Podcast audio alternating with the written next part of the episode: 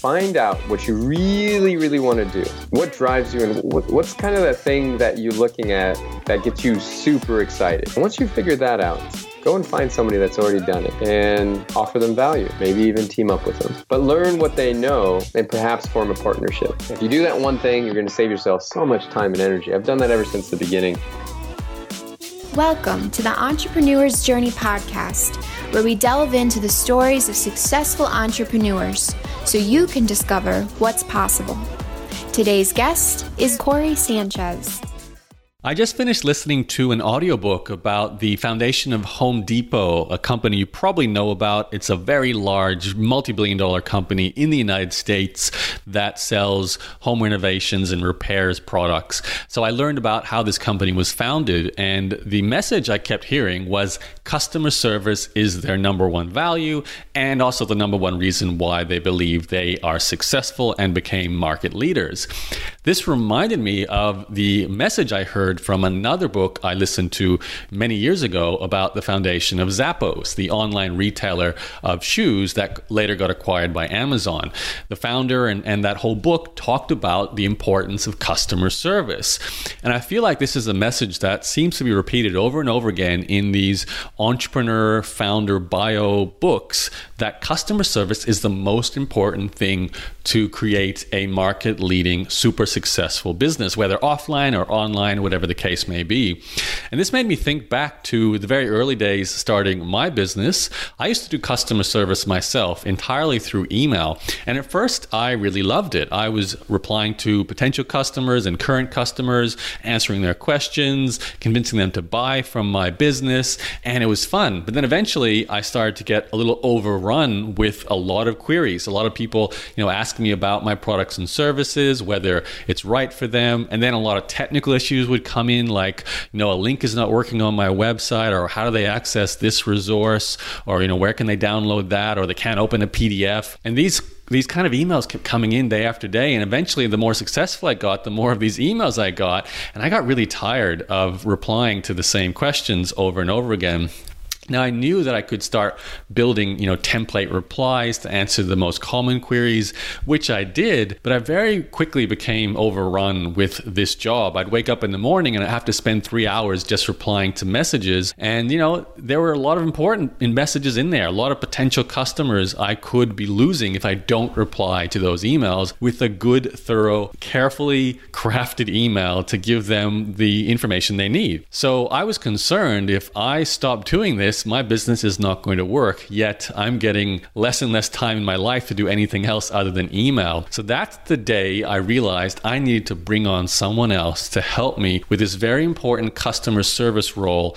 handling the email in my business. And that's why I'm so excited today to introduce you to a new sponsor of this podcast, inboxdone.com, which is a service where you can bring on board a person to take over email in your business and your life life. And I want to highlight how important that is to bring on a person who can take over customer service in your business, in particular, email customer service. So if anything I said there resonated with your current situation with how you deal with email, you know, you're getting a lot of those kind of queries and you're feeling like you're potentially missing out on business or you're not doing as good a job as you could dealing with really important queries from people who potentially want to buy from you or even current customers who have bought from you or the more mundane queries like I can't open this PDF or this link gave me a 404, I can't find this resource kind of emails. They're boring, but it's important you've got someone who's answering those questions and not only answering them, but building systems, creating templates and automatic sequences of emails that chase up potential customers or deal with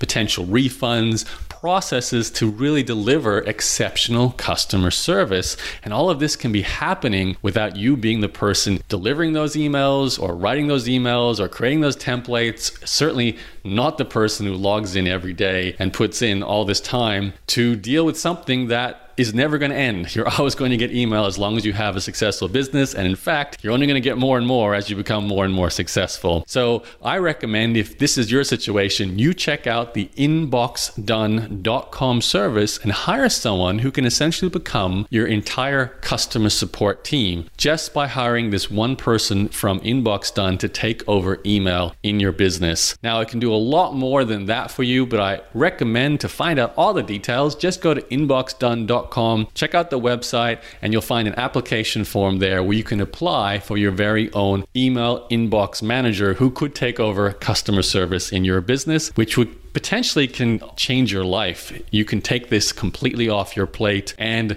go to sleep relaxed, stress free, knowing that customer service is being handled by a dedicated person whose job is to deal with those emails every day for you. That's inboxdone.com. Go check them out.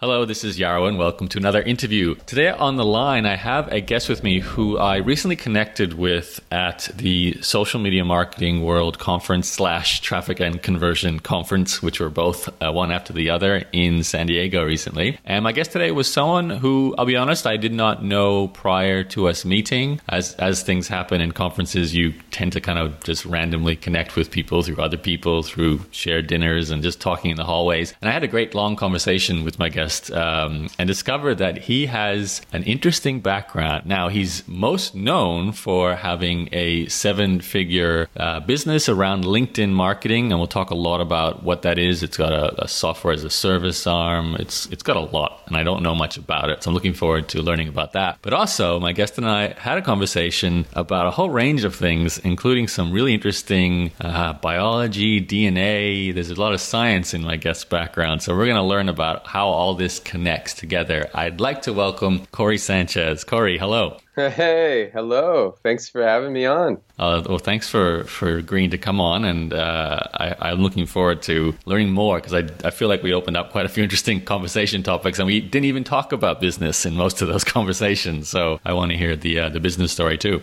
Yeah, no, it's, it's, uh, it's really great when you can sit down with somebody and have like deep, meaningful conversations that kind of just rock. I mean, really, honestly, it was a, it was a truly amazing convo. So yeah, this is gonna be fun. I hope we can do that today and share that with everyone listening in as well. So, um, but I've, let's start at the beginning, Cory. Now, I haven't asked this. We were kind of just joking around somewhat about this with your family background and how you got married and your mother-in-law and all these stories. But simply from your name, Cory Sanchez, uh, I'm assuming there's some South American connection here. So where, where, where's your family from, or where were you born and raised? I was uh, my my mom is from Michoacan, Mexico, and um, she came here in the states. We live in I, I, live like right now in Scottsdale, Arizona. My dad's from California, um, and I have I'm part uh, Native American and part Hispanic, but totally grew up in the suburbs of Arizona, and uh, first generation.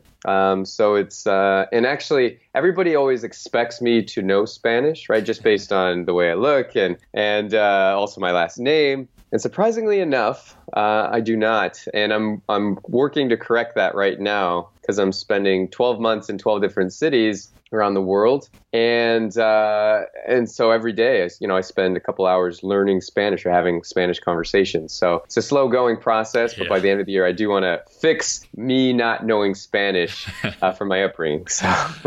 uh, so you can completely fit the cliche then, right? yeah. yeah, or at least not look like a traitor when I'm in. Right uh, Mexico. so. I recently attempted to learn Ukrainian while in Ukraine, and my father's Ukrainian, so you know, same kind of story. I should know how to speak it, but I don't. It's really hard. It's not like it's not a you know a, a, couple of months. I know Tim Ferriss talks about learn a language in six weeks and so on, but you know it's it's quite difficult. Um, yeah, I'm curious with your so your father being Native American, what part of uh, America is he native to? Uh, well, he's he's his family is from California, and um, and actually, it's not really his family, his family actually hails from Spain, like many, many, many generations ago, right? And um, my mom is actually the one. She's part Native American and also part Mexican American, oh. right? So yeah, so from really the um, uh, so really some from Central America and uh, also part of the southern uh, United States. So uh, yeah, so that's. So when you say, because I get confused here, when you say Native American, it could be the entire continental America, not just North America. Like you could be Mexican Native American. Yes, right? correct. There's a there's a little bit of uh, of Aztec as well. But you have oh. to imagine, like we don't. Um, you know, I, I, should really look this up on Ancestry and just see see what that's like. But uh, I don't know if they really kept great records. You know, going back that far. That, far. that would be interesting. So you have a little bit of Aztec blood in you. Yeah, that's mm-hmm. cool. That's that's yeah. You definitely need to speak something. Well, they, they didn't speak Spanish, did they? That was the in, invader language. They spoke their their native tongue. Is, is I'm guessing there's not much remnants of whatever the Aztecs used to speak. I Yes, I fathom you. You would be right because you know I'm I'm studying a lot because I'm traveling a lot through Latin America right now, and you know uh, Spaniards were I mean great, excellent travelers, global travelers, um, excellent at um, colonizing, but mm-hmm. also very brutal in how they dealt with indigenous tribes, and uh, so a lot of them, you know, they just they, they just wiped out and they just um, they they took whatever they had and, and took it for themselves. Yeah, so yeah, yeah. I read uh, *Sapiens* recently from Yuval, uh, the history of us, and, and there's quite a lot of about the, the colonization process, and and the Spanish part was quite interesting because it was such a small group of Spaniards who actually did conquer these kingdoms, and they were very clever about it. They went straight to the top and kind of held the king hostage, and it's just they, the locals, the indigenous population, never considered that you know these strange foreigners could actually take over their whole country. And of course, you've got you know dying from the common cold and things like that as well being a problem. But anyway, we're not here for a history lesson. I could probably talk to you about that for a while. But so, how does a native uh, Mexican American mother meet? So, is it a Californian Spanish father? How do you do you know the story about how that came together?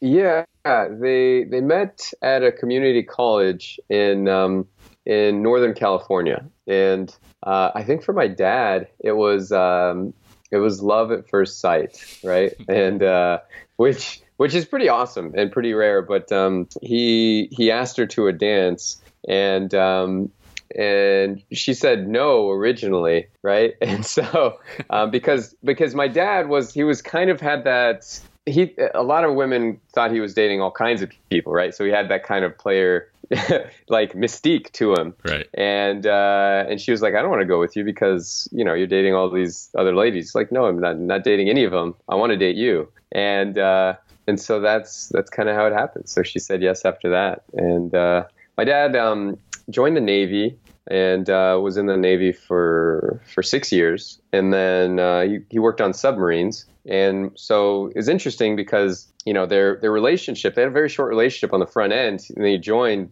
and then he was in he was in there for like a number of years. They almost all didn't see each other, um, but pretty incredible. They actually located after service. Uh, his service was done into Arizona, and uh, that's where they started raising a family. And I always it's always kind of interesting because like you know, even though it was, it was love at first sight and they always had this very tight connection and, and bond, it's almost like you get to know each other more after, you know, he's home and, uh, and, you know, back from traveling the world in a submarine. So that's uh, that's how we came to find ourselves in Arizona. Right. So you were raised in, as you said, a sort of suburban Arizona lifestyle. Did your parents kind of have normal jobs then, or was your you know dad still in the Navy, or how did that work? What was the so he yeah he got recruited to work at a Arizona a power plant, right? A nuclear power plant. And because obviously he worked in a, he worked in a nuclear sub, and so he was a uh, top line contender to work in this power plant. So that's where he worked for um, basically all uh, up until he he uh, passed away.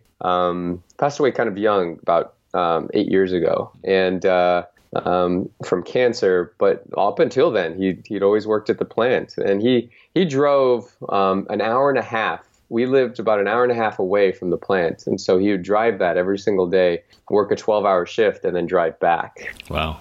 Pretty incredible if you take a look at it. I mean, just the work ethic is just, I mean, it's astounding, right? So, did uh, this work ethic pass on to you? Well, I, it, it really did because, I mean, being an entrepreneur, you, you have to have work ethic. It's pretty, it's pretty difficult to be the kind of entrepreneur you would want to be. And, uh, and, and so he passed a lot of that um, down to me. And I also learned part of that from gymnastics because I did gymnastics for 13 years, wow. starting from when I was eight. And um, my mom, um, she she actually took on a job, a part-time job. She was an assistant librarian just so she could put me through gymnastics, right? Because gymnastics can be pretty expensive with the competitions and the, the uniforms and the travel and the, just the lessons alone are very expensive. So, were you going pro? Um, was this like an Olymp- Olympic endeavor? Yeah, I, so I did it. Um, I was a junior Olympian uh, in, in, and an All American in high school. So I went to nationals, and um, um, I actually competed with the national with the what's called the regional team. So it's composed of uh, California, Arizona, Nevada, and Hawaii. And so um, so we would all those uh, states would compete against each other to uh, to be top ranked in the region. And then um, I was one of those gymnasts, and then we went on to perform and compete in the national stage, and we won second place out of all the other regions. Um, so that was that was really exciting, and I was actually top one of the top in the country on pommel horse and rings. So I was uh, so you know I did have aspirations. I, from there, I went into college, and we were national champions, right? And because uh, I went to Arizona State, and uh, we had a phenomenal team. And that's when I kind of retired. I hung up the grips after that because you got to imagine after doing it for 13 years, I'm in college now. I'm um, trying to, um, at this point, I'm a biomedical engineer. I'm um, also training for gymnastics. I'm also coaching gymnastics because I needed some income. Um, my dad was, you know, obviously fabulous at the upbringing, but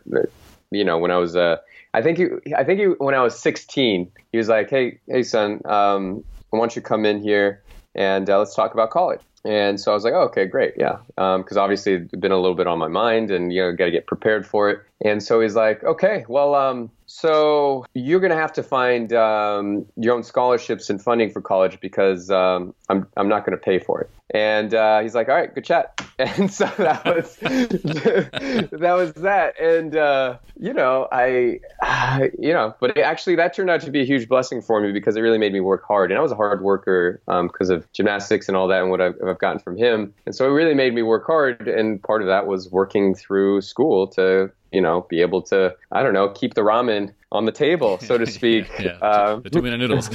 Um, yeah. So. so. during this whole sort of college and even before that, school, uh, gymnastics period of your life, it doesn't sound like there were any entrepreneurial aspirations. You said you were doing sort of biomedical sciences. So did did uh, your decision making around even what to study in college all revolve around some kind of potential career in, in biomedical studies, or what was your thinking? Well, okay, let me let me tell you. I'll take you back to my first um, entrepreneurial endeavor, which was a complete failure. I was eight years old, and uh, okay. we in my house we grew like we had these like really fabulous grapefruit trees, right? We had um, orange trees and grapefruit trees. And my abuelita, she was visiting at the time, and she wanted me to go door to door and sell grapefruits. Now, um, for me, you got to imagine at this point, you know, I'm eight years old. I don't like grapefruits. Uh, you know, um, I don't know a lot of eight year olds who do. And she's asking me to sell this product that uh, I don't even like. Right. And so, like, I'm carrying this wagon around from door to door and trying to sell it. I knock on a couple doors, praying that they don't open it. And, uh, and then finally I catch somebody and I just did such a botched job of like selling these grapefruits. I um I just went around back and I uh I I just put them, I threw them in, in the dumpster, and uh, and then I carried myself back with an empty wagon. I said, "Yeah, um, you know," I, I kind of dug in a, a couple of like my spare change and said, "No, here's what I got." so, and uh, and that was that. And I learned I learned the first critical lesson of entrepreneurship, which is you got to sell a product you love, and uh, otherwise it's not going to work. but or, or, uh, you just hide your inventory. yeah, exactly. I, I, was so there's I had you know you hear a lot of stories about like really successful entrepreneurs, and they start like at a young age, and they're like selling comic books or you know pogs or whatever it is to like other school children. They got some kind of you know side hustle, and I had none of that. I had zero entrepreneurial fabric. I think in in me those early days. So you know, I was. Was I there was any def- examples around you, Cory? Like it doesn't sound like your parents were. So any anyone in your family or any kind of people were doing their own business? the the only person that I had in my life that was an entrepreneur um, was my gymnastics coach, and he was the owner of the of the facility. And so I got to, you know, I got to watch him kind of wheel and deal from his coach's chair and make stuff happen. Um, and that was, you know, whether I knew it or not, I was definitely absorbing certain aspects of him. I actually told him later on he was my first, like, kind of, uh, he's my first mentor, like, uh, you know, um, entrepreneurial kind of like uh, entity that I looked up to, right? And uh, yeah, that was it. But that was, I yeah, I didn't have very much entrepreneurial activity going on in my family at that point. So what were you thinking was in your future? So I thought I was going to be a doctor, right? Okay. That's um, well, actually, first off, I thought um, I'm in sixth grade. You know, when they ask like, "What do you want to be?" A lot of people want to be police officers, firemen. Um, you know, some people want to be astronauts, right? All I wanted to be. Um, there was a sports team in in my hometown called the Phoenix Suns. They had a mascot called the Phoenix Suns Gorilla, and all I wanted to be at that point was the Phoenix Suns Gorilla. and so I wore Phoenix Suns Gorilla shirts. I had all the merch, and uh, that's what I wanted to be. And so How, until how old were you then? um, sixth grade, so whatever that Okay. happens to be, you know. old, so old enough to know better, I guess. Right. Say, maybe, Well- but not quite old enough. no, not really, because I my teacher literally told me right, and this was a specific word. She's like, and this was like a game changer for me. I it like hit, hit me from left field. Had no idea, and she said, you know, that's a part time job, right? And I was like, it completely blew my mind and uh, altered the course of my future forever, right? Right, so, right. Crushed, um, crushed your dreams. crushed right my there. dreams. Yeah, crushed my dreams. Okay. And, uh, but yeah, that's uh, that. That's what that's what I wanted to be um, up until that very moment, and then I, I kind of figured it out later on that I wanted to be a doctor. And uh, Why? What was the drive? uh, so you know, doctors were respected. Um, everybody talked about doctors being respected members of the community. I like biology, love biology, so I figured, hey, um, maybe this is going to be something for me. Um, and so I remember distinctly, I'm in uh, freshman year of college, and so everything that I'm doing is doing to prepare to be a doctor. I'm in the honors college, right? Because it'll look good for you know the med, you know, it look for good for medical schools when I'm applying. I'm I'm an engine. I'm working to be an engineer, which by the way, I decided I wasn't going to be an engineer because I really don't like physics and, and math all that much. So, um, and then I'm also preparing for the MCAT. Like I'm I'm literally you know, uh, sophomore year, I'm preparing for the MCAT. I'm I'm um, uh, I'm, I'm really like uh, aggressively pursuing internships. So I'm I'm working at the hospital and doing all that stuff. And then I went to this one is like kind of like this career day for people that are looking to be a doctors. And I went to that. It was in Tucson, Arizona. Drove an hour and a half there and and met up with all these doctors. And I kind of like I, I got to ask one of these doctors a question. I said, hey. Knowing what you know about being a doctor and obviously being one, would you do it all over again? And he looked at me and said the most profound thing that really made like put uh, screeching halt to all my endeavors. And he said no. And, Okay. and so Why was that profound? uh, because um, you got to imagine that you're climbing a mountain and uh, you get to the you get to the mountain or you get to a like an observation point and then um, the sign says you know this way to mountain and that's the mountain I really want to go to and it's like you know I gotta it's like a wall the way over there. I'm not even on the right mountain you know? So Mhm. um, so really kind of it was good that that happened right? Because it kind of put me on another thing um, and I was like all right so I'm not going to be a doctor. What else am I going to I, be? I gotta ask though, like, if it's one person who just may have had a bad experience being a doctor, and if you talk to the 10 people over there who said they loved it, you know, it, do you th- see this as fate perhaps? Or, you know, were there more indications that you didn't want to do it? Or maybe you knew deep down you didn't want to do it? Because I'd hate to think one person, you know, changed the course of your life. Obviously, you've had a great life since then, but you know, it's, it's, as a pivotal turning point. That seems like one variable, you know, only. Yeah, but you got to imagine, like at this point, I'd done a lot of stuff with medical professionals. Like I'd intern at the hospital. I did all kinds of studies at the Phoenix Children's Hospital about asthma studies and worked with children and worked in a hospital. And so at this point, I'm thinking I really don't like working in the hospital. Like this is my Right. entire thing. And so um, I really don't like it. And frankly, I just, I don't know if this is for me. So you got to imagine that question that erupted. I was looking for an answer and I got the answer that I wanted. Right. Right. Um, of course, I could have asked some more people, right? I, and I could have got some other answers. Mm. But it's almost like that, you knew the answer already, but then this kind of just was a slap in the face, going, "Duh! Look, no, you don't want to do this." Yeah, you got to imagine. I'm in. I, uh, I'm in MCAT class, like the Princeton Review. It co- the course cost thirty five hundred dollars. This was the only thing that my dad actually paid for during my entire schooling, right? Because, in partially, like I think maybe part of the reason I wanted to be a doctor is because I don't know he he had suggested it at some point. I don't really remember, but um, but so he had paid thirty five hundred, and so a big part of me is like I don't know if this is for me. I really don't. And like, I, I don't want to continue, but my dad paid for this course. I spent all these years preparing for it. It's a, it's a big deal. Right. And, um, and so I needed ammunition to really go to my dad with, you know, that I could really pull from because you got to imagine going to your dad and saying, I don't, you know, I just don't feel like it, right? Or I don't think this is for me. It's still a hard sell, mm. right? So I don't know. That's that's what it was. Whatever whatever it was, that was exactly what I needed at that point, and uh, just took action on it and completely reversed and, and altered altered where I was heading next. To go in what direction instead?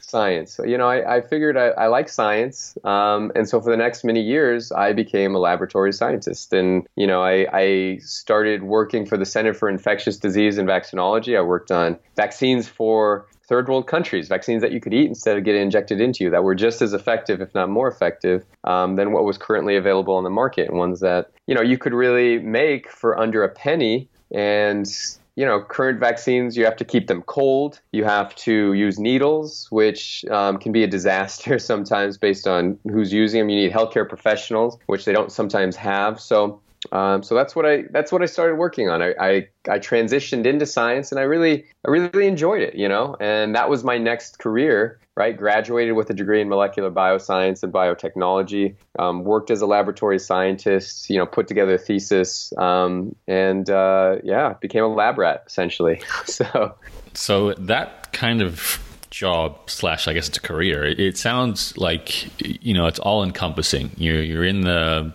labs every day. I'm assuming you're getting a reasonable salary. You've got a clear path forward. There's problems you want to solve.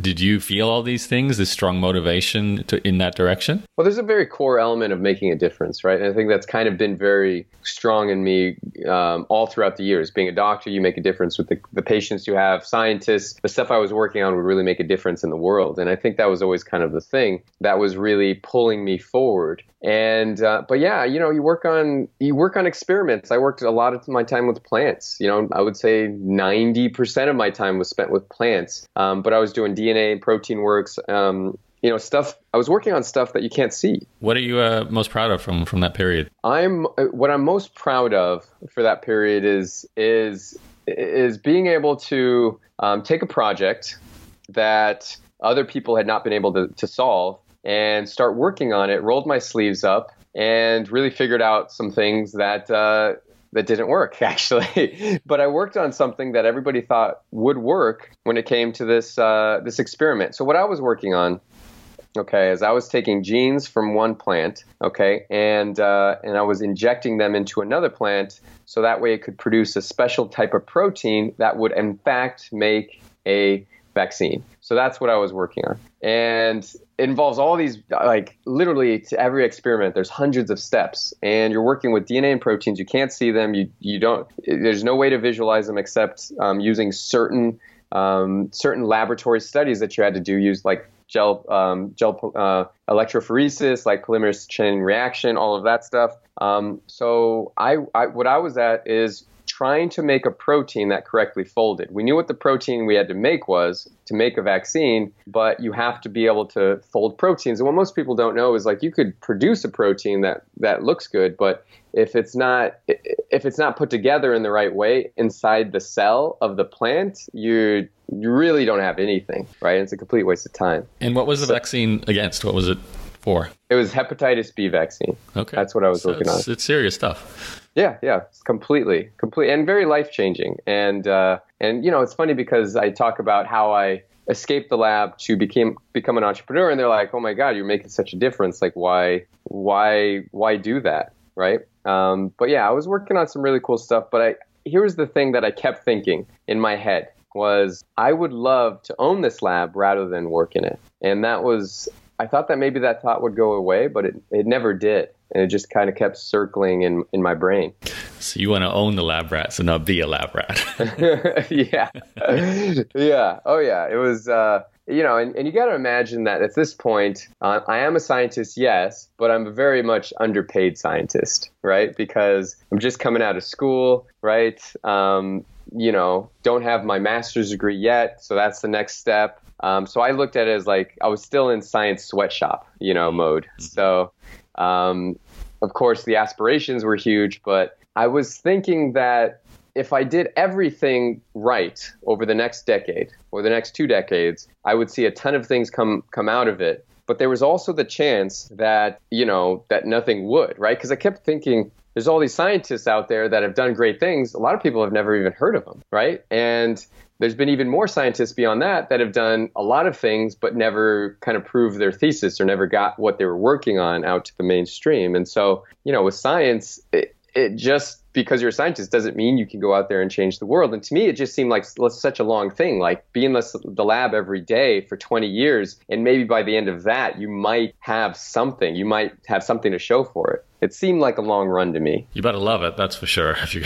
going to spend yes. time in a, a, lab, so I'm getting from the the tone in your voice here that you were not up for that that next 20 years of your life being devoted to that. So, did you start thinking about leaving, or what happened? Well, uh, I here's what happened. Um, it's kind of like um, somebody says that uh, when preparation meets opportunity, like that's that's what luck is, right? Mm. And so um, so a lot of times in my life, there's like these little things that happen that kind of steer me in the direction that I need to go in, and um, they may seem small at first, but then they just create this like tidal wave in my life where I just like literally need to jump off and do it. And so somebody had actually um, at this point I'd kind of snuck into uh, the dean's class for entrepreneurialism because I'm, I'm thinking, I don't know. I mean, I kind of want, I lo- love this, I love science, but I also want to do some big things with it. And when I snuck in there, like there was uh, one of the teachers, um, the, there's a guest lecturer, and her name was Sharon Lechter. Sharon Lechter wrote, along with Robert Kiyosaki, wrote Rich Dad Poor Dad. And so I was like, never heard of this book. Um, I need to know more about it. So I actually I went and picked up a copy, and then a boom, a light bulb went off immediately, and I was like, wow, I think I'm destined to be an entrepreneur.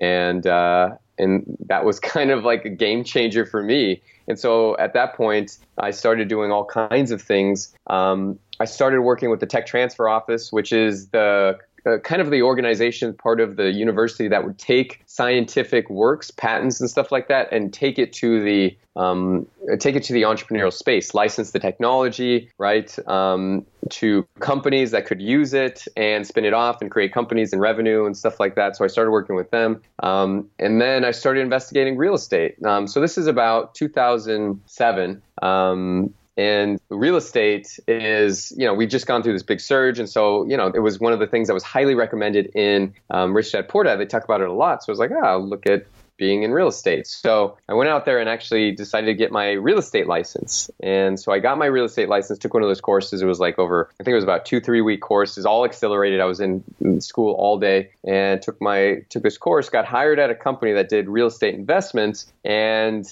um, really learned from them, found a mentor there and did my first deal uh, within a week of getting my license, which um, they told me was pretty rare and I was pretty excited about. But, um, uh, you know, I, I had I had started networking around to, to kind of meet people that were looking for investments, and uh, even while I was in I was in real estate school, and so kind of lined everything up and just and that was my foray in there. Um, had you completely dropped yeah, science at this point, like just left everything? Uh, at this point, I was I was still working for the laboratory, but um, my attention was definitely waning. At this point, was kind of like the jumping off point for me because I had to make a change and I had to I had to do it. And I and I had, I had discussions with um, uh, with the uh, with with the head of the unit, right? That um, uh, that I was working with and said, "Hey, look, this is what I'm doing, and this is kind of I'm kind of investigating these things over here." So, um, so we worked together on that, and you know, I bought myself some time to kind of figure out if what I wanted to do. And, and at this point, right, once I started, once you do a deal and you're like, wow, this is great. This is like nothing I've ever experienced in the science world. Um, I think I found what I'm going to do. And so at that mm-hmm. point, I made made the call. Yeah, I'm guessing you, you got the taste for money but bit more too, and more importantly, perhaps control over your ability to make money, which is a, a huge thing. Yeah, I mean that control is like it's it's so important, right? Because it's based upon like your efforts, and you can you can go out there. I mean, science it science is so much based around efforts, but a lot of things you don't have control over. You don't have control over how things operate in a cell plant and all that stuff. And so it's, um, but it's the same thing as being an entrepreneur because it's still trial and error. But I can see things happen so much quickly, right? Being an entrepreneur, right? I do something, I see an end result. I say something, I see the end result, right? Mm. Um, and so it was it, for me it was a much faster laboratory for experimentation. Um, and you, you got to see, like, right before your very eyes, things happen. It was really incredible. Okay, so that experience led to you actually fully quitting the science world. I, I can imagine what that conversation must have been like for you, you and your parents, you and your whoever you were working for in, in the lab. Like, especially when they said or heard you're going to become a real estate agent. It's like really, yeah.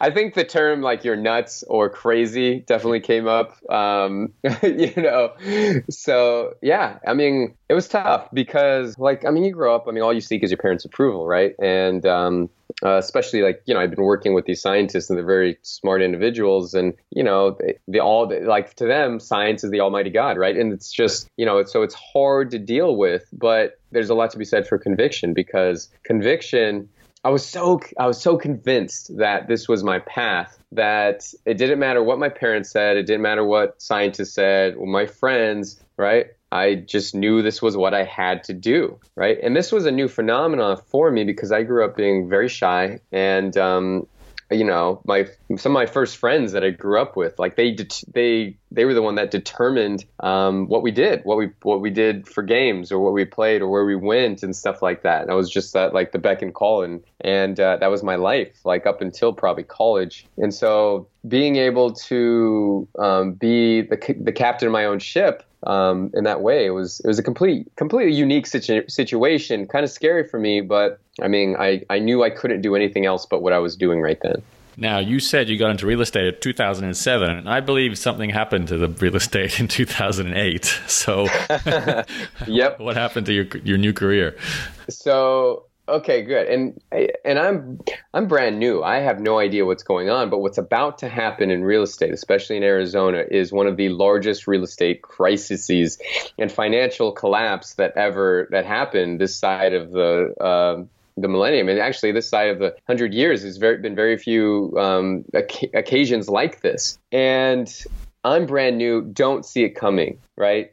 Get completely blindsided by all of this. Uh, and yet I've got such, you know, I'm I'm just all about it, right? I haven't. You got to imagine, I've never seen cycles. I've never even studied cycles, right? I have. I've never seen cycles in entrepreneurialism because I wasn't an entrepreneur, neither in real estate but I had what I had was youth. I had youth and um, arrogance and ignorance, right, about everything that was going on. So I attacked it full bore and uh, you know did a number of things. I started um, I started off as a realtor. Decided I didn't want to be a realtor, right? Didn't want to be a babysitter for people trying to find their homes. Um, and uh, investment properties, right? But at those points, anything was an investment property. You just buy a property and they expect it to go up and then you'd sell it. Didn't matter what it was. Um, you know, even condos. Like tons of people bought condos, and they definitely turned out not to be investments, and they were just rehab apartments, right? So, um, but I got into raising capital for investments uh, for a comp- for an engineering company. That was um, what they would do is they would actually buy plots of land and they would prepare it for developments and then they'd sell it at that point right and so that's how they did they were on the um, they, they did surveys and all that stuff so I got involved in that and raised, you know, three quarters of a million dollars in the span of a couple months. And I kind of found one of the things that I was really great at, which was presentations. And um, you know, I learned I learned one simple trick from um, a guy named Tellman Knudson. You probably remember, mm. you know Tellman, right? Yeah, so, yeah. Um, which is list building. So that's what I did. I went out there and found people that were interested in investments, and I put them into a database, constant contact, because that's what you used back in those days. And I started emailing them, and I'd invite them. You know, I'd educate them, and I'd invite them to little closed door sessions. Um, you know, 12 people, 10, 12 people in a boardroom, and uh, talk about real estate investments, and give a presentation on it, and then raise money right? And um, you know, kind of book individual appointments with the investors and and see who's uh, interested in getting in. So that's that's what I learned, right? Build a list. So I kept doing that, kept meeting people, and and that was the one thing that really actually made it for me at that time, which was really really exciting. So I did that, and then um, realized that I wanted to do my own investments. So I partnered up with somebody that's been doing cash flow investments um, in the Midwest for for a while, and you know somebody that wanted to raise funds to do more. And so I teamed up with him, and we started investing in in you know places like Ohio, um, little little college town. Like, how are you managing to raise funds in a like 2008, 2009, 2010? There was no liquidation of capital then. It was like no one was lending because it was too risky. So it sounds like you're doing the actual, you know, the impossible thing to do in that time of, of the history. Yeah. It, so this is 2000. Um, this is 2007, early 2008, and I was I was you know I was straight up 401ks. I was helping people do self-directed IRAs, 401ks, taking their retirement funds and do this right. Um, so this is just before the GFC happened. Yes, this is this is right up until you got to imagine I'm going right up until like D-Day, you know. Right. So um, so you're and, raising money just as at the like the literal last run of everyone having this fever pitch, you know, throwing money at anything kind of scenario. Oh yeah, oh, yeah absolutely. And I'm not alone. Like I, this is definitely, you know, um, some people see it happening. Every you got to imagine everybody's caught up in and greed right at this point right and they're just you know they they've seen it happen people that are very smart people like i've talked to people that are you know very smart um, been entrepreneurs for a long time that literally, I mean, they went into bankruptcy because they bought up so many properties, right? Because they thought there'd never be an end to this, right? Like the heyday, it's going to keep going, it's going to keep going, right? And they just, they doubled down, they tripled down, and then lost their stakes. And this was going along, you know, not just me, but people that have been around, I mean, in the industry for 20, 20 years or 30 years. So, um, so yeah, kind of uh,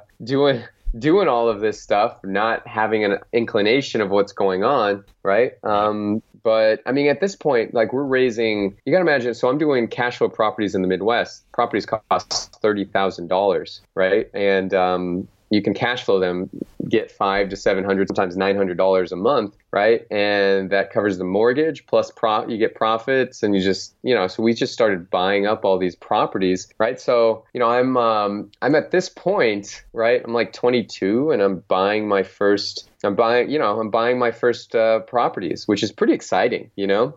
And uh, I don't know very many 22 year olds that can say that that's, you know, they bought their first property, investment properties at that age. And so here I am. But what ended up happening was something that I couldn't have predicted because I wasn't prepared for it, both in terms of the real estate market, but also what I had entered into without knowing it was a partnership that was not destined to be. And um, you know, so all kinds of things happened. Um, you know, um, uh, basically, I got I got booted out of the company um, by my partner, and you know, I just didn't see it coming. And what had happened was is that um, he used a lot of my connections that I was bringing to him and started doing deals with those individuals right on the side. And and then you know at that point, and I didn't know this, but you know he he's married at the time, but um, basically been divorced numerous times. But I didn't know what to expect from partnerships. But what I realized in this very moment is that if you're in a partnership, you got to be in partnerships with people that actually know how to maintain relationships. And um, I just didn't, you know, I didn't know that, but like probably somebody that's probably that, that that's on their third marriage is probably not the best person to maintain long-term relationships mm. at that point. And so at this point, I'm I worked so hard to put this company together, raised a ton of investor money, right? Done my own deals in real estate. A, the real estate market is falling to pieces, and B, I just really got shafted by my business partner. And so kind of at the lowest of lows, not really knowing where to go next. When you say you got shafted, is this kind of like a maybe a silver lining? Because I can only imagine if you were the co-founder of an investment company that had taken a lot of people's money to then invest in property, then all the property values just crash, so all the investment investors are upset. Now that you're no longer co-owner of the company, in some ways you kind of dodged a bullet. Is that accurate to say? Uh, yes and no. I mean, um, at this point, you know, I'd done a lot of different deals, right? Because you know, I'd done one with the real estate firm that went out and and um, you know they they done a, I didn't know this at the time, but like you know they completely couldn't return the monies that they got from investors. So I'm I'm dealing with relationships that are broken that I have to go and you know and, and there's no way to mend it at this point, right? There's still um, the Department of Justice is actually still they're taking them to trial and, and all kinds of stuff, right? So this was from before my real estate investment company that I started, which what I thought was like a legit firm. But what happened is they just get got in over their heads and they they just couldn't like give the investor money back. And so um, so yeah, I'm dealing with that framework, and I'm also dealing with um, you know investors. The investors that did the cash flow properties, there wasn't that was actually a good deal because you know, you got to imagine these properties were in good towns, college towns, stable economy um, for the most part. Things weren't happening. Um, we got them really cheap, so there was. It's not like we were planning buying them with the purpose of flipping them. So so that part of it was okay, right? But I'm still dealing with relationships, you know, um, that are going sideways at this mm. point. So yeah, it, it was a blessing in disguise. What I didn't realize at that point was I really, although I was in real estate, I liked what I was doing. Um, I, I, wanted something else, right? Like I totally was looking for something else. And this kind of happens, just like it happened when I was looking to be a doctor, and then I'm not a doctor, and I'm a scientist. Now I'm looking for other things. It's well, just I'm seeing a pattern here, to be honest, Cory. It's like, and it's amazing how much you changed in in. Uh, we haven't even hit. I think you're 25 years old yet, and you've gone from gymnast to doctor to biomedical laboratory rat to real estate investor slash, uh, I guess, fundraiser. And this is now you're leaving that as well, right? Yeah. So a lot had happened in a very short amount of time, but um, there's a lot to be said for approaching things very aggressively, right? So. Okay. Yeah, right. I can only imagine what your parents were thinking at this point. So.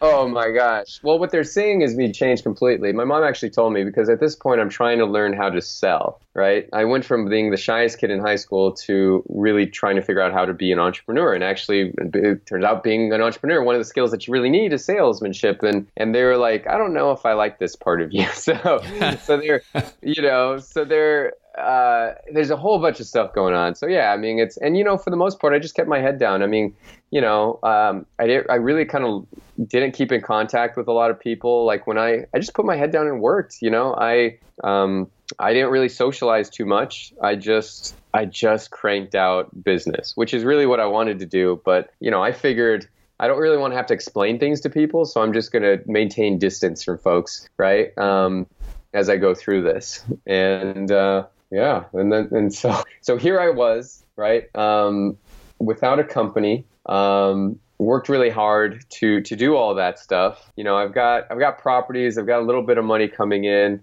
but I'm I'm really kind of having a, a, a breakdown because I have no idea what I'm going to do for the rest of my life. Okay, so options.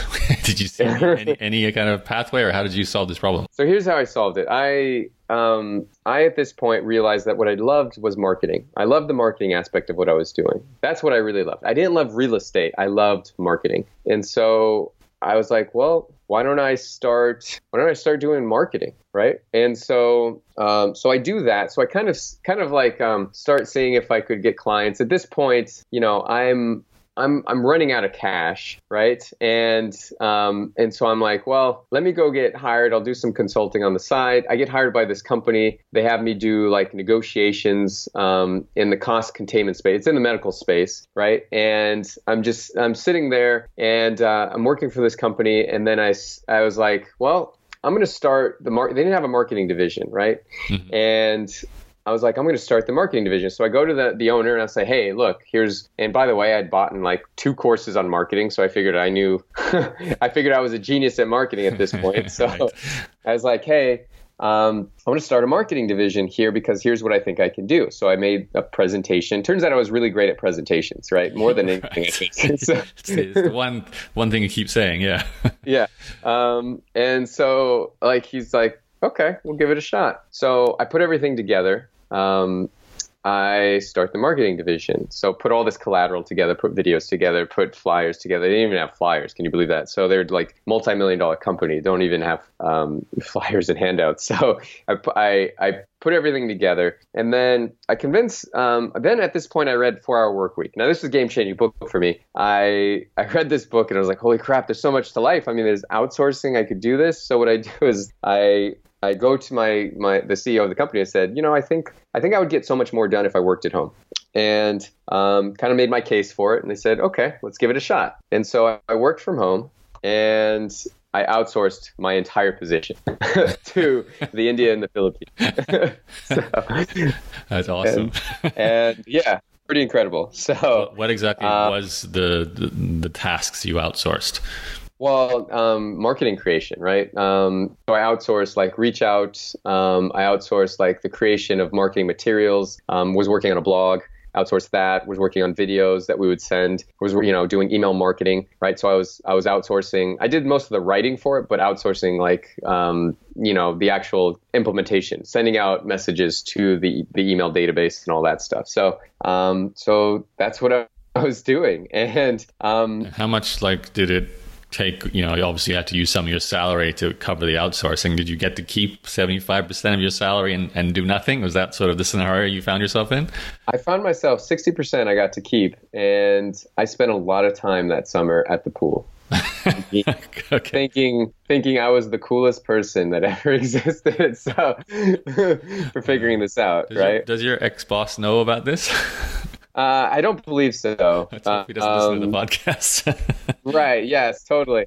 Um, totally. I mean, I did a ton of great stuff for him, but yeah, this was I was a totally, eh, you know, looking back on it, I realized I was just a horrible employee. Like, you know, I was mostly because I I don't think I was ever destined to be one. You know, mm-hmm. so um, so that's that's what happened. So what ended up happening? Um, they loved what I did so much that um, th- so they brought in like a new like chief operations officer, and they loved what I did so much that they actually said, "Well, hey, why don't this? There's something to this marketing thing. Let's hire an actual marketing firm." So they hired a marketing agency, right? Mm-hmm. And all of a sudden, my job was completely deleted. You know, there's no need for it because they had hired somebody else to do it and it was interesting. So I like I, didn't know what they they actually brought me in and they said, "Look, we don't have a need for you, so we're gonna let you go." Right? and uh, I was like so crushed. And but at this point, they had started bringing me back into the office, and I hated it. And I knew, like for me, I needed to do something different anyway. Literally that day, I think I had a uh, I had a, um, a, an interview lined up with an actual marketing agency, right? And um, and this happened. So I like, I was like, okay, well, I got my suit on and I went over. I li- like literally walked a couple blocks because it was actually, you know, I I um I found this marketing agency because I take walks during my breaks sometimes, and so uh, found this agency and you know just went in for an interview that same day you know after i kind of got over the oh my god what the hell happened i'd never been fired from a job in my entire life so right. this is kind of a big for me um, and but after walking away from that interview and walking away from the experience of being let go because they outsourced my entire position to an agency, I was like, which is kind of what? ironic since you outsourced the job itself. yes, I know it's totally ironic, right? It's just so. Um, but I made the determination at that very moment. I was like, I'm never, I'm never going to work for anybody else again, right? I'm just going to make this work, and why don't I just become the agency? And that's what I decided to do at that very moment. So let's put this into context. Uh, 2000, what, 10, 11, 12? Uh, this is um, 2009, actually. Okay. So this so, is the first time you've fully become an entrepreneur and you're thinking you're going to be a marketing agency. Correct. Correct, okay. correct, correct. So, so, how'd it go? Uh, so here's what happened. I, I had no choice. I went and got my first client um, within a matter of weeks. How? And I, well, I, I did networking. I just kind of found somebody. He, he actually was in the real estate space. His name was John Park, and he did self-directed IRAs. And I just sat down with him and said, well, look, you know, here's what I see that are you know are some things that you could do and i just kind of you know walked him through and said look if you do this this and this is what can happen and so sat down and he's like okay and it was he was and i was like yeah i could help you with that and he's like okay how much and he threw out a price and i was like yeah um, and, and, so we just we started working half down and then half in 30 days when i finished and that was my first agency client um, at that very moment so i was really was super thrilled. Um, and then what happened was something that kind of shifted everything, right? Because I love the marketing, I was I was getting a client, but I also realized I had a lot to learn from sales about sales. And through these many years, I'd always kind of, you know, there's this guy named Ira Rosen. I met him and such a smart guy. Been an entrepreneur at this point for over 40 years. Uh, owned medical weight loss clinics back in the Midwest. Owned real estate, uh, or excuse me, owned uh, automotive dealerships and sold them. Moved out here um, to Scottsdale. And how did, you, I just, how did you meet him? I met him through his daughter, Kina, who was um, who's who became a good friend of mine. She I met her at Toastmasters. Mm-hmm. Um, I did Toastmasters like one time and then I dropped out, but I did meet her and she introduced me at a networking event to him. And so that kind of started a really cool friendship because at the time he is doing he's semi-retired, not doing much, but he's helping his brother who owns who runs the biggest hard money seminars uh, in the United States. And so, uh, so I met him. At, hard money seminars. Yeah, hard money seminars is people that uh, provide loans for money, higher interest rate because they're they don't do it based uh. on uh, collateral, right? They you know there's people um, struggling situations, bad credit, that sort of thing. Well, maybe bad credit, but just deals where you need fast money until you can get financing in place, right? right. So, um, so you know, 18% was was pretty standard. So, so this there was an entire industry, and so he was helping his brother run these events. So I met him, and he invited me to this event. I was at that point still in real estate, so I figured, yeah, why not? You know, it seems like there might be something there, and so yeah, I went, and it was you know you got to imagine I was I met him at this time I was just getting out of college. I the, the event itself cost five hundred dollars. Um, at this point I hadn't done as many deals, so five hundred dollars. I was still using my credit card to kind of fund my fled, you know, my my growing real estate, uh, what I considered an empire, but at that point was almost nothing. But uh, so I went and we just developed a friendship, and since since then I'd always kind of um, um, partnered. I'd always kind of here's what happened. Like he loves running. He's run over 100,000 miles in his life point, uh, lifetime. And I thought, wow, this is great. And I was like, I just want to spend time with the guy. So I would actually spend time running with him on the weekends. And he was preparing for marathons. And so I thought, I'll prepare for a marathon with him. And that's how we developed the relationship. Just super sharp guy, but I wanted to learn what he knew about sales. So it's an interesting uh, decision to make. I don't think a lot of people, because he must be what, three or four times your age? Uh, would that be right? Uh, easily, yeah. Like, um, yeah, two and a half times my age. Right. Yep. So you know you're making a conscious decision to, I guess, actively seek out a mentor without you know even sure why you just you want you said sales but you know it was more like i just feel like this guy knows something and i want to spend time with him is that right yeah exactly exactly and along the way like he held his own entrepreneurial boot camp in you know in SkySong. It's one of the centers for innovation here, part of Arizona State University. So he held his own event, and I helped him produce it. Right, I helped him do the PowerPoint because at this point he really doesn't know how to use a computer, um, pretty much at all. And he had a computer once that his wife bought him at one of his previous businesses, never used it. Right, so um, old, old so, school entrepreneur. Old school entrepreneur. So I'm teaching him a lot about about you know like new things, new technologies, autoresponders, websites, that kind of stuff. So I'm teaching him about about that. And so, you know, I'm helping him with that, his event. And then it comes down, I've got a meeting um, with the largest dental company in the Southwest. And so I'm like, Ira, you know, come help me close this deal because it was such a big deal. I thought for sure that I was definitely going to mess it up somehow. So, um, so he comes and, and just, you know, and everything just works out so well. We're like, why don't we do this more? Right. And so we meet up. It's it's it's uh, we meet up at this place called Heart Attack Grill. Right, um, you know, write down some plans. Right, it's mm-hmm. it's it, the, literally the day is February fourteenth, which everybody knows that is Valentine's Day. Um, and that's the day we mapped some stuff out on a napkin and we said, yeah, let's do this. And we literally start a company right that day right and uh, so when you say that like what did what did you like how do you even get a direction for a company what were you thinking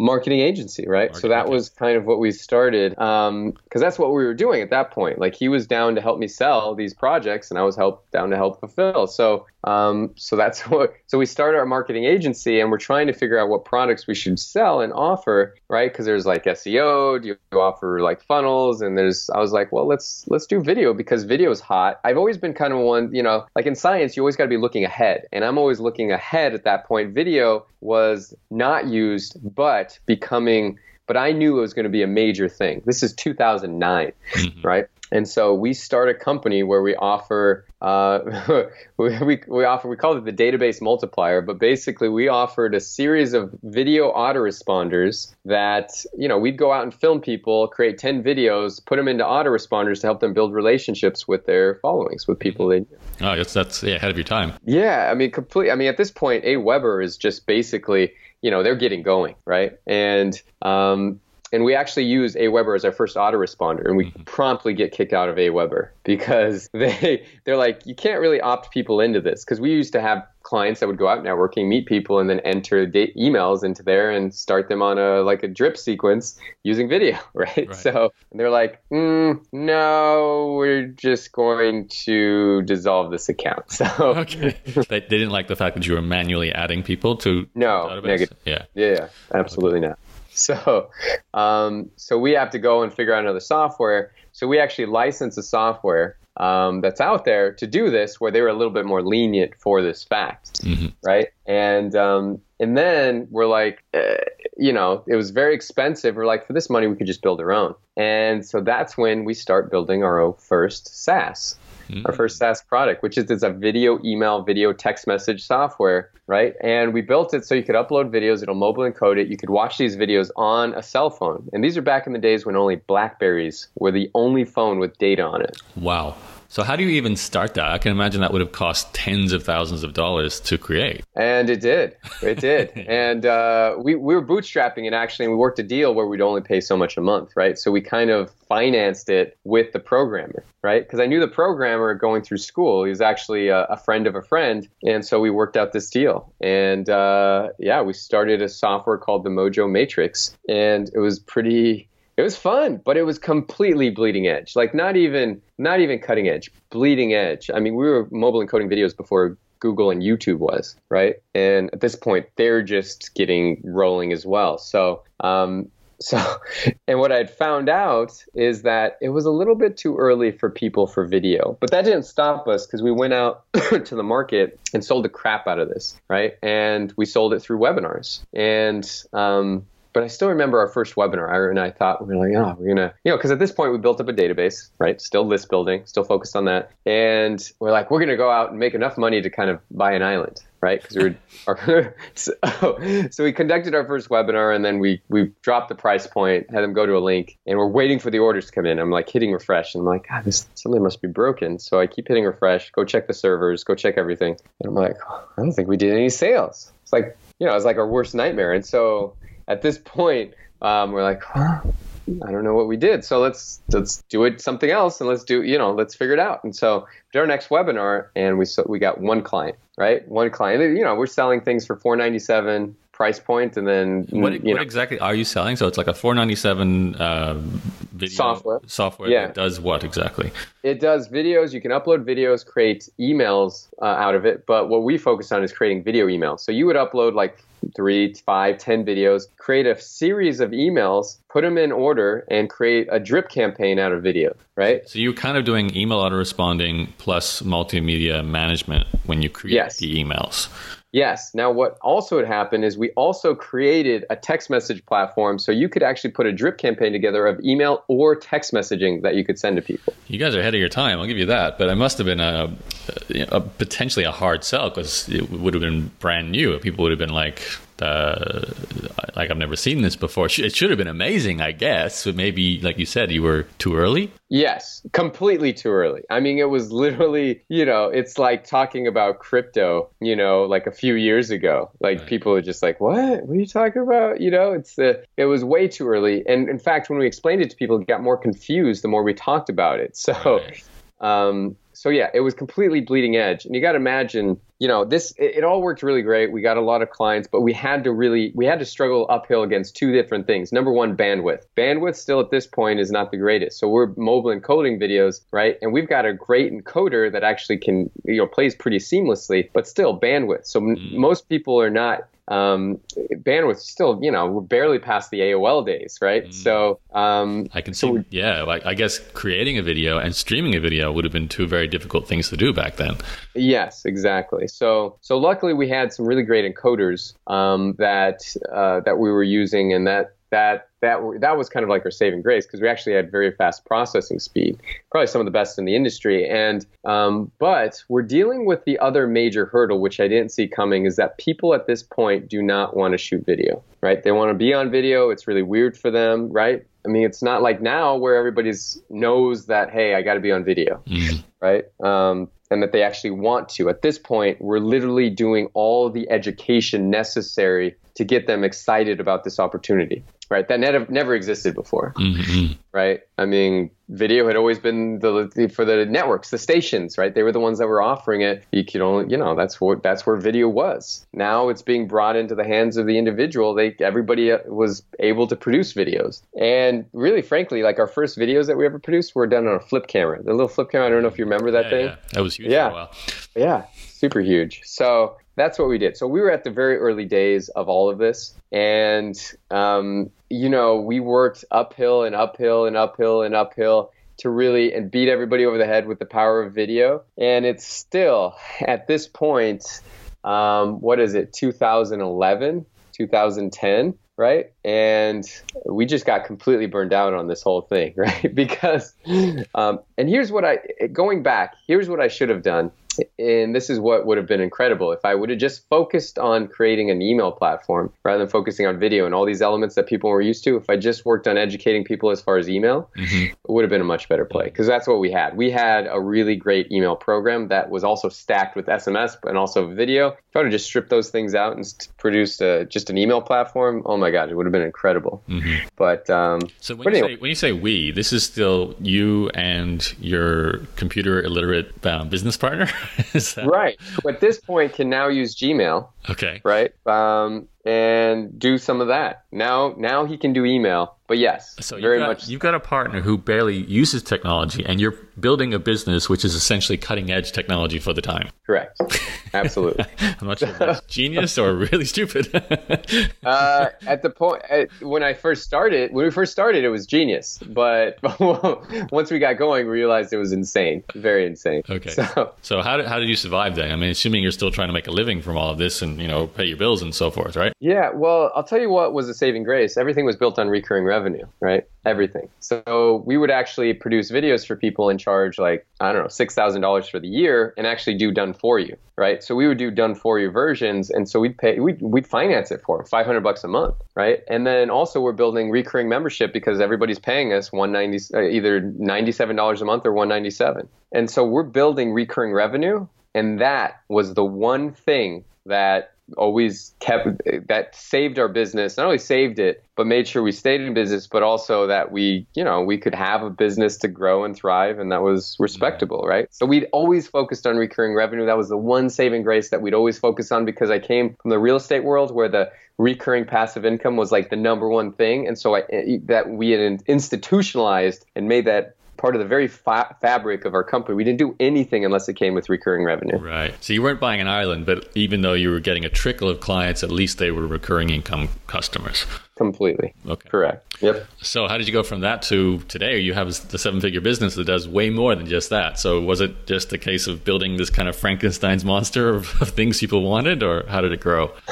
so at this point, we're getting burned out with video because you know, it's too early. Like if we had waited a few few more years, like we would just crushed it. Um, so what happened was, is you know, we actually kind of packaged it up, and that company got acquired, right? So the Mojo Matrix, that software, got acquired and we're like okay this is cool. Um, it wasn't you know obviously when you get into business you hope for an acquisition that's like crazy big right? Like you know very much google-esque. That didn't happen but it was enough to where we could kind of like say okay breathe a little bit and figure out where we wanted to go next. Okay. And it, it was I, I you know, I realize you've got a long story here, already over an hour, but I'm I'm curious because whenever you sell a business, there's the process of selling it, there's the process of finding a buyer. Did that happen deliberately, or did someone just come knocking on your door looking to acquire you? Completely by accident. Okay. Com- yeah, completely by accident. So, and actually, um, what had happened is that deal was brought to us by the programmer itself,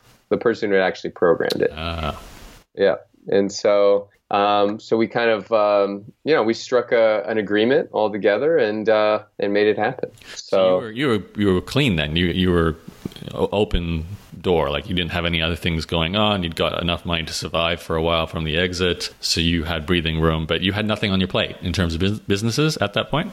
well, we still have our agency, right? Okay. So um, and we still we still produce videos. So even though the, the software got acquired, we still had a video production company, but we're kind of we're done with that as well. Mentally exhausted Right. from running a production company. Keep in mind, I don't have any video background, like none. You use You know. contractors. This is all Tim Ferriss's fault with the four-hour work week, right? Because you you think everything is possible because you can hire contractors to do it, Right. right? Yeah, oh, completely. And you know, I'm, I figure I walk into the studio one day. I've got like a room full of 20 people, and I figured I, this is the worst thing because I'm an adult babysitter for all these, you know, all these people. And um, the, we decided we got to do something else. And I go to my partner and say, "Look, I don't want to produce any more videos, right?" And and so we kind of wind that down as well. And but we're looking for the next thing. And so one of the things that all our clients always said is like, look, your product is great. You have this autoresponder, it's phenomenal, but I need more people to put into it. So how do I need more leads? So how do we do that? And we hadn't been able to resolve that or even take a look at that. We were too busy running the business. So we're like,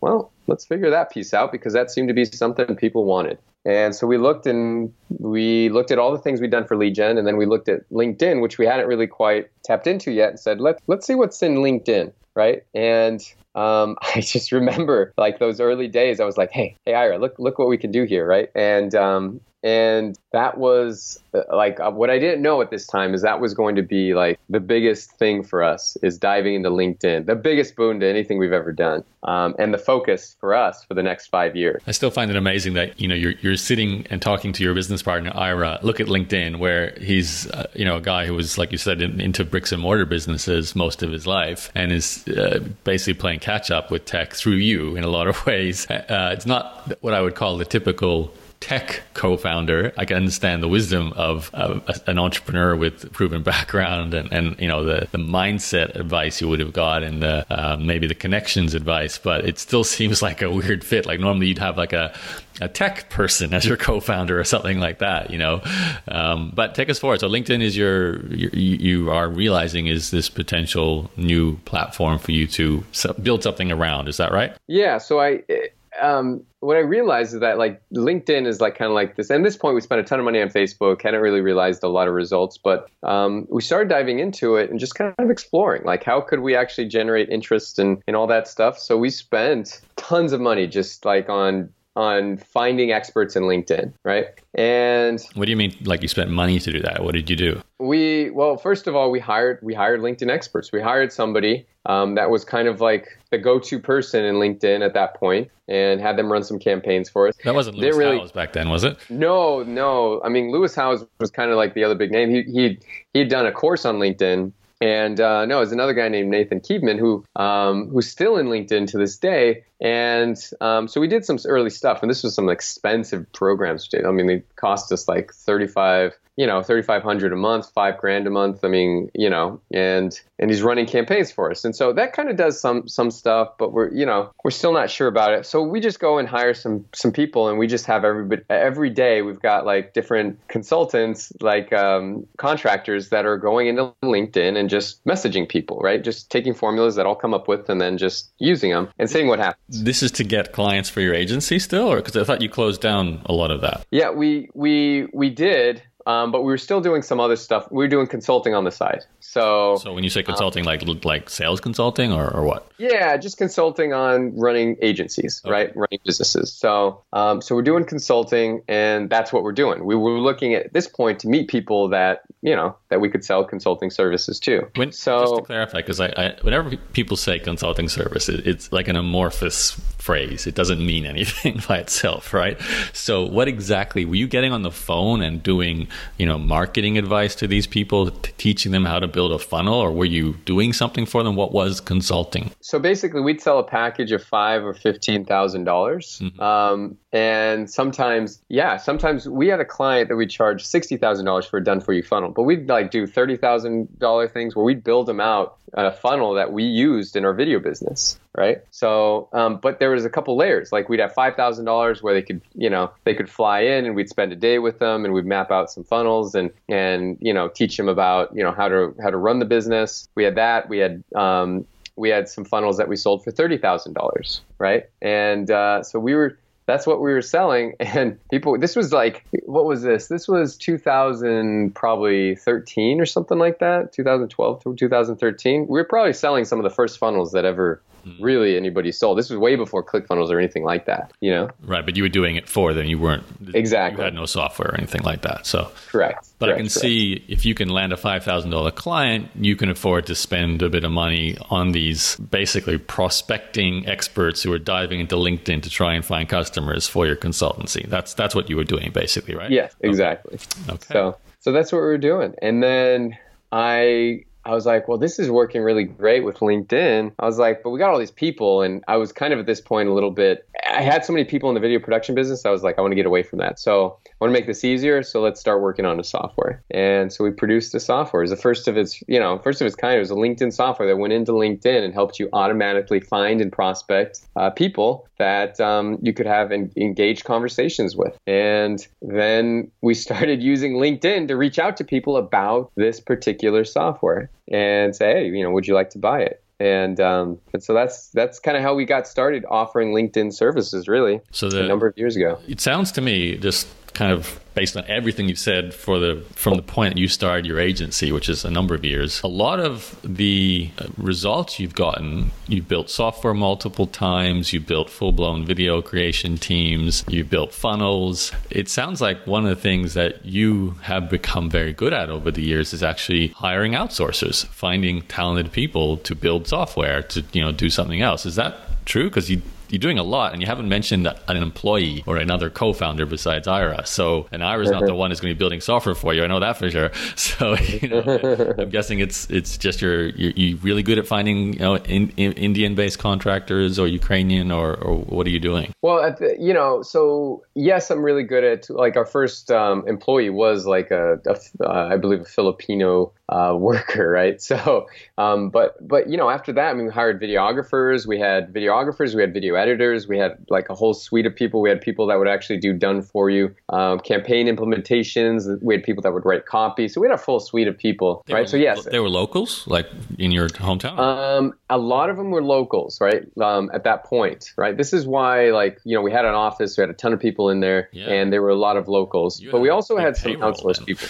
Yeah, I had huge payroll, and I really wanted to get away from it. Um, you know, and and so I wanted to go like leaner when it came to LinkedIn stuff. So LinkedIn, we did. You know, we were really good at partners. When it came to software, we didn't do outsourcing, um, so to speak, where we found like somebody in the India or Philippines to code for us. We actually find partners that would actually code um, for us, and we do deals with them where we would give them a share of the revenue based on you know the amount of customers we brought in, right? So How do you pitch that? Because a lot of people would be interested in getting free software made, but you know, convincing a software firm to say you won't make any money unless we bring in sales, right? And that's a pretty precarious offer if you have no credibility, right? Yeah, I mean, but we have credibility at this point because we're well, we're, we're known in the industry. Uh, we're known as the video guys at this point. What was the Um, name although of we're that, that company? uh, Mojo Video Marketing was the original company that we started um, back in 2009. Okay. Right. So Mojo Video Marketing, and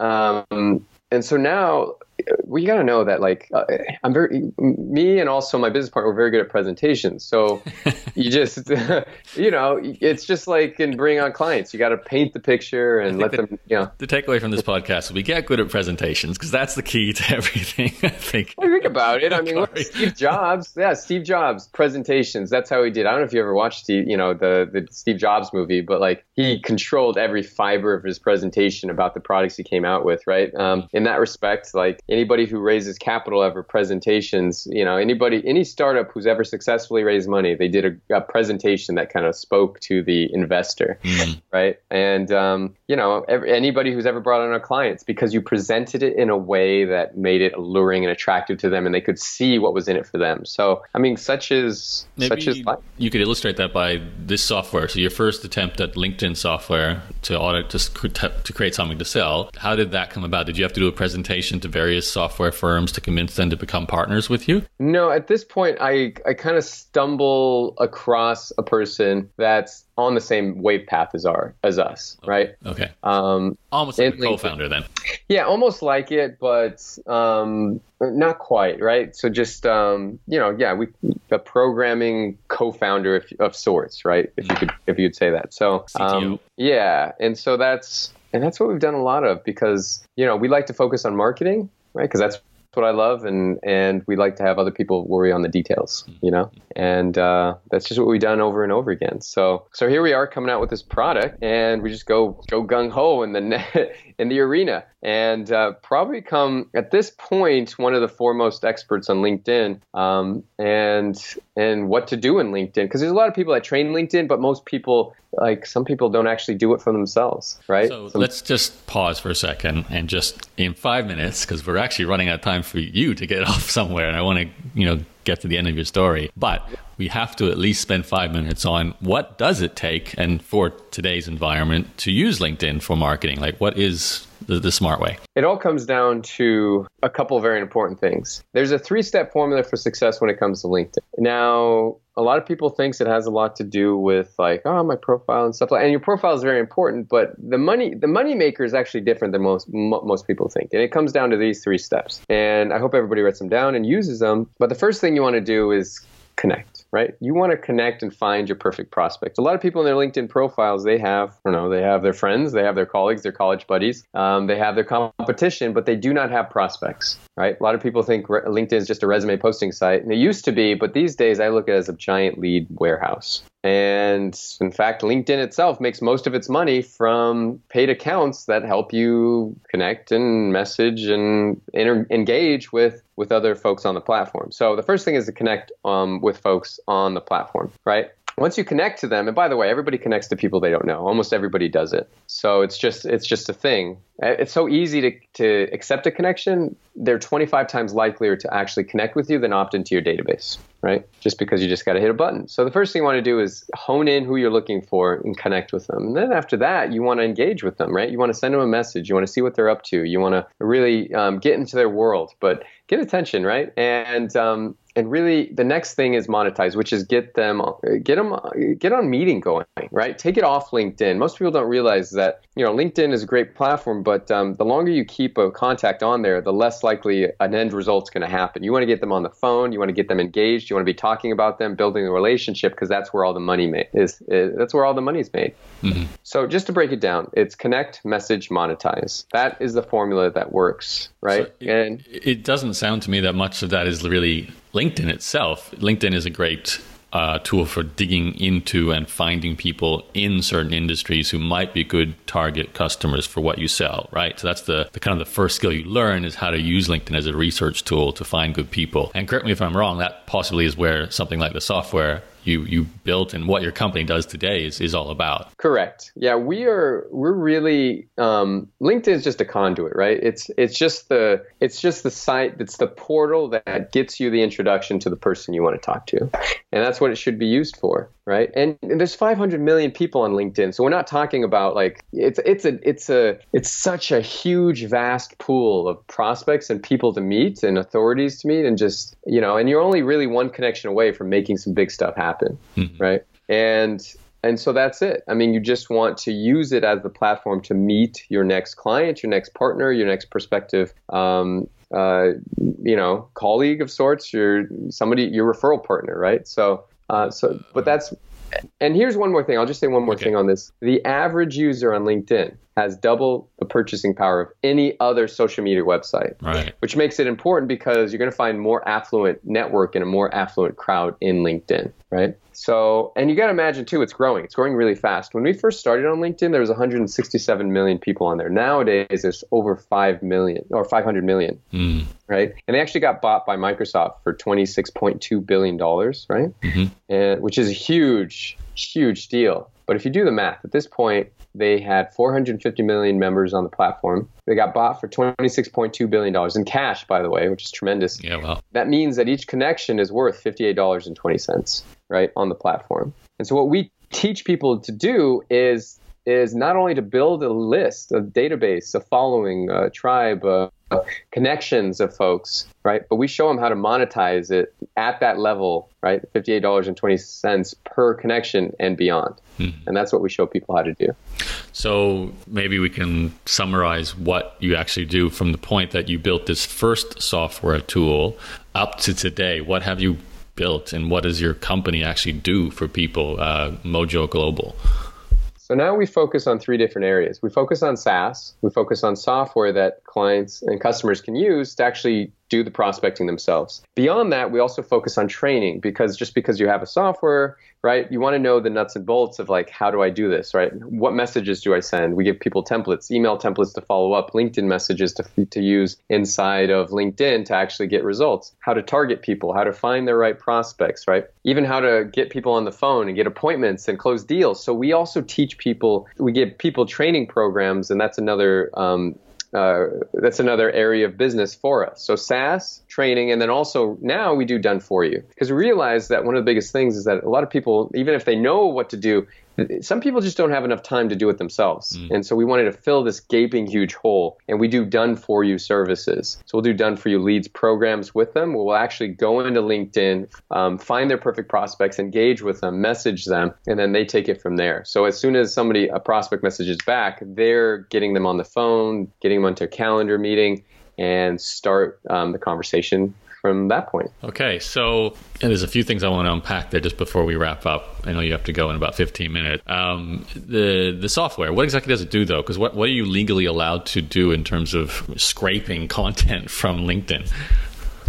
Okay, good. So, um, so with LinkedIn, it's interesting because like it, we've. by the way, it's a Chrome extension, right? Um, it's called Social BFF, um, and basically it just it just overlays over it and just acts as if you were there doing all the work, right? So, um, so basically, it, what it does is it we've got a free version that can actually generate profile um, traffic to you. So basically, um, it'll go out there and look at people's profiles. And there's something inside LinkedIn that'll actually people um, will say, okay, hey, so and so looked at my profile. Then they go check you out. So it's driving traffic to your profile. So that's the first thing it does. And we've got a free version that does that. We also have another version of the software that is a pro version. And what the pro version does is that now this is where not only do you get traffic, but this is how you get clients, right? You invite them to connect with you and then you message them, create databases of people that um, that you can reach out to and nurture, right? That you can put into your CR, uh, CRM. It also is its own LinkedIn CRM because you can keep notes on your people um, and write notes about. So you just open up uh, their LinkedIn profile, put notes in there, hit the save button. You can also tag them and say, "Oh, okay, so this is this is a joint venture partner potential, or this is a, a prospective client potential, or this is a person in the mortgage space I want to really hone a relationship with." So you can tag them, so you could always go back to them and market to them, or pull them up and and resume your prospecting efforts, right? It's like a at a later date. CRM sitting on top of LinkedIn. Exactly. Exactly. It'll take it, it'll take LinkedIn um, and help you do it faster. Because even if you do LinkedIn, it takes time. So our software saves anybody two to four to six hours of time in doing everything manually. Okay, I think the best thing to do because you know you have an overwhelming level of services here, and they're they're quite different from done for you to software uh, to education. So let's let people explore that for themselves. So what's the the best place to, or maybe maybe one or two places to go? Yeah, I would go to um, mojoglobal.com right? And you can you could definitely we've got some free gifts there. Um, if you're interested in done for you, right? Um, then go to doneforyouleads.com, doneforyouleads.com, and go check that out. Um, and if you're and if you're interested in the software, then you go to socialbff.io. Okay, and that's where you can check out the SaaS and see if that's um, that's for you. And we give away a free version of the software, so you can check that out. Um, so those are those are the main ones um, that I would say. SocialBFF.io, um, Mojo Global. If you just want to kind of, we got some great blogs and information. You want to get some free stuff go to Mojo Global because we have tons of great free information on our blog. And uh, if you're interested in Done For You, then doneforyouleads.com. Okay. Yeah, because there's a lot there, and um, we've, we've we've been on a journey to reach this point too. So uh, I kind of want to wrap it up with maybe one question or one last question for you, Cory. The the listener, uh, they've been taking away the journey of a guy who's you know you've jumped from a lot of different careers at a young age to I feel like you've cemented uh, a very confident. Um, comfort zone for you of marketing in general, and, and certainly as a consultant, uh, as a person who's good at building teams to provide these different services from software, you know, to done for you, to consulting, to building funnels, um, and of course presentations. you know, you're great, great at giving presentations. So you've covered a lot of things that uh, we can take away as possible things we might want to focus on. But I'd like you to maybe offer a few pieces of advice for a person who's been listening all the way to the end now and is thinking um, maybe I, am a bit like Cory. I've been jumping around all over the place in my career, and you know, I've, I've, i had something work, and then it didn't work, and then maybe there was a stock market crash or a real estate crash. Um, I, I, used to be in you know medicine, and now I'm not, and it's, it's obviously a very different world when you leave one career to another one. What would you advise them if they want to get into entrepreneurship, not coming from that background, and in particular, the very tech focused entrepreneurship that you've gone into? You know, uh, how would would you what would you say to them? Let me give you everybody one huge piece of advice, which has been the guiding light in my entire entrepreneurial realm and continues to do so. And if there's any one piece of advice I could give to almost anybody, it would be this one single thing. And that is this find out what you really, really want to do, right? What drives you and what, what's kind of that thing that you're looking at that gets you super excited. And once you figure that out, go and find somebody that's already done it and offer them value and maybe even team up with them. But learn what they know, right? And perhaps form a partnership. If you do that one thing, you're going to save yourself so much time and energy. I've done that ever since the beginning. Um, partnered up with people that, uh, you know, in real estate that knew way more than I did. I knew almost nothing, right? Partnered up with Ira, who's got 40 years, this point, 50 years of um, entrepreneurial experience. Saved me decades. Partnered up with people that are technology co-founders. It means I didn't have to figure out the technology myself, right? Um, at this point, I'm in talks with uh, some folks starting a venture capital fund, right? I don't have any VC background, but you know, it's always been a dream and desire of mine. So that's uh, that's next on the horizon, right? Um, you know, there's a there's a thing that I want to do. I just produced a book. It's called Act the Book um, .com and it's uh, the first of its kind. It's a children's book, and it talks about a really complex subject, like the little voice inside your head that's always talking, the one from the moment you wake up, is telling you how you feel, whether you feel tired or whether you feel great or energized or grumpy. And so right now I'm looking for a partner in that that can help take the distribution on that book to a higher level, right? We only have so much time, both in our lives and in our day. And you can shortcut the system by just finding people that are really great at the things you want to do and teaming up with them, right? So that's that's my biggest piece of advice, mm. and I think it'll always be my biggest piece of advice to anybody. Yeah, that's that's great advice. I'm a fan of partnerships too. I've got a couple going right now, and, and you're right, they're in very different areas, different skill sets, and it's it's it's an amazing way to speed things up. Uh, so great advice, uh, Cory. Huge interview, one of the longer ones, uh, and you're not an old guy, so you know you packed it into those, those few years. Um, thank you for sharing the the, the long story and uh, giving us the full journey there. Uh, I was going to ask you what's ahead, but it sounds like the VC. I, I know you did mention that you might want to go first circle and maybe uh, own your own lab. Uh, you mentioned that earlier in, in this episode. So is that still on the cards, possibly? Well, so one of the things, topics that came up literally today, um, with my uh, future partners in this venture capital company is getting into biotech. There's a couple areas that we really want to explore. So, yes, absolutely. One day I will, by proxy or investment, uh, own a own a biotech company. So, uh, so yeah, full circle. That's a yeah, exactly. So, it's such an interesting life, um, you know, that we can all live, you know, and uh, yeah, I mean, the big, I just, I just focus on things that I like, and you know, and and I and when when opportunities come up, I look at them and I say, wow, this could be huge. Or I've always wanted to do this, then I then I start investigating it and then I do it, right? So it's yeah, it's all it's always an exploration, right? One of the things I'm doing right now always wanted to do is travel the world. So, uh, and I know you're a huge world traveler as well, and I think a lot of people want to do that. Um, people have this concept about bucket lists, right? Like this is it'll be my bucket list. I'll do it before I die. And I was like, to hell with the bucket list. You know, like we've got such a great world. You can travel anywhere, right? With just you can work anywhere. You have the internet that um, you could literally operate a business from any corner of the world, mm-hmm. and it's completely different than it used to be. Even a couple of years ago, you couldn't do that because the internet used to not be so good in a lot of places, and you know that. well, I've been I've been doing it for about 15 years, and you're right. I would not have been doing, let's say, video email sequences 10 years yeah. ago, like you were doing. Mm-hmm. That would have been a challenge. But thankfully, you can write a blog or send some emails. But we've been able to do that for probably you know 15, 20 years. So Love keep, it. keep it to text based. You can you you have been able to do it for a while, but like you said, now um, bandwidth's getting great. Uh, even mobile, I can't wait for like 5G or whatever the next iteration is. Then we're going to be limitless, right? Streaming real time, smooth, perfect. It's, yeah, like you said, an amazing world. Cory, thank you. Thank you. This is fun. good, good to talk to you. Good luck with the projects. I know we'll keep in touch, but thanks for coming on the podcast. Hey, thanks for having me. It was it was awesome.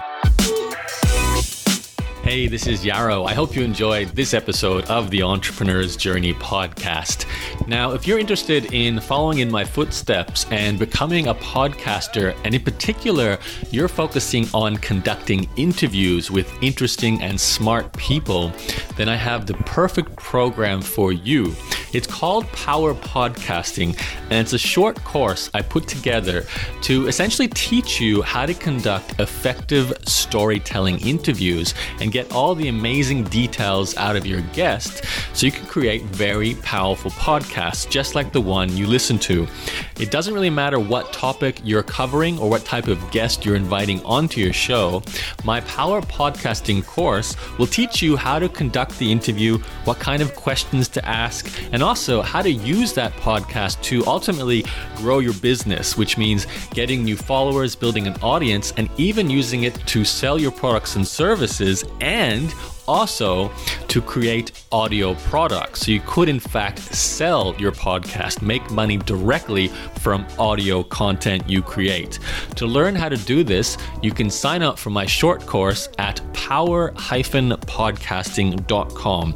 That's power-podcasting.com, and I can't wait to see you inside that program.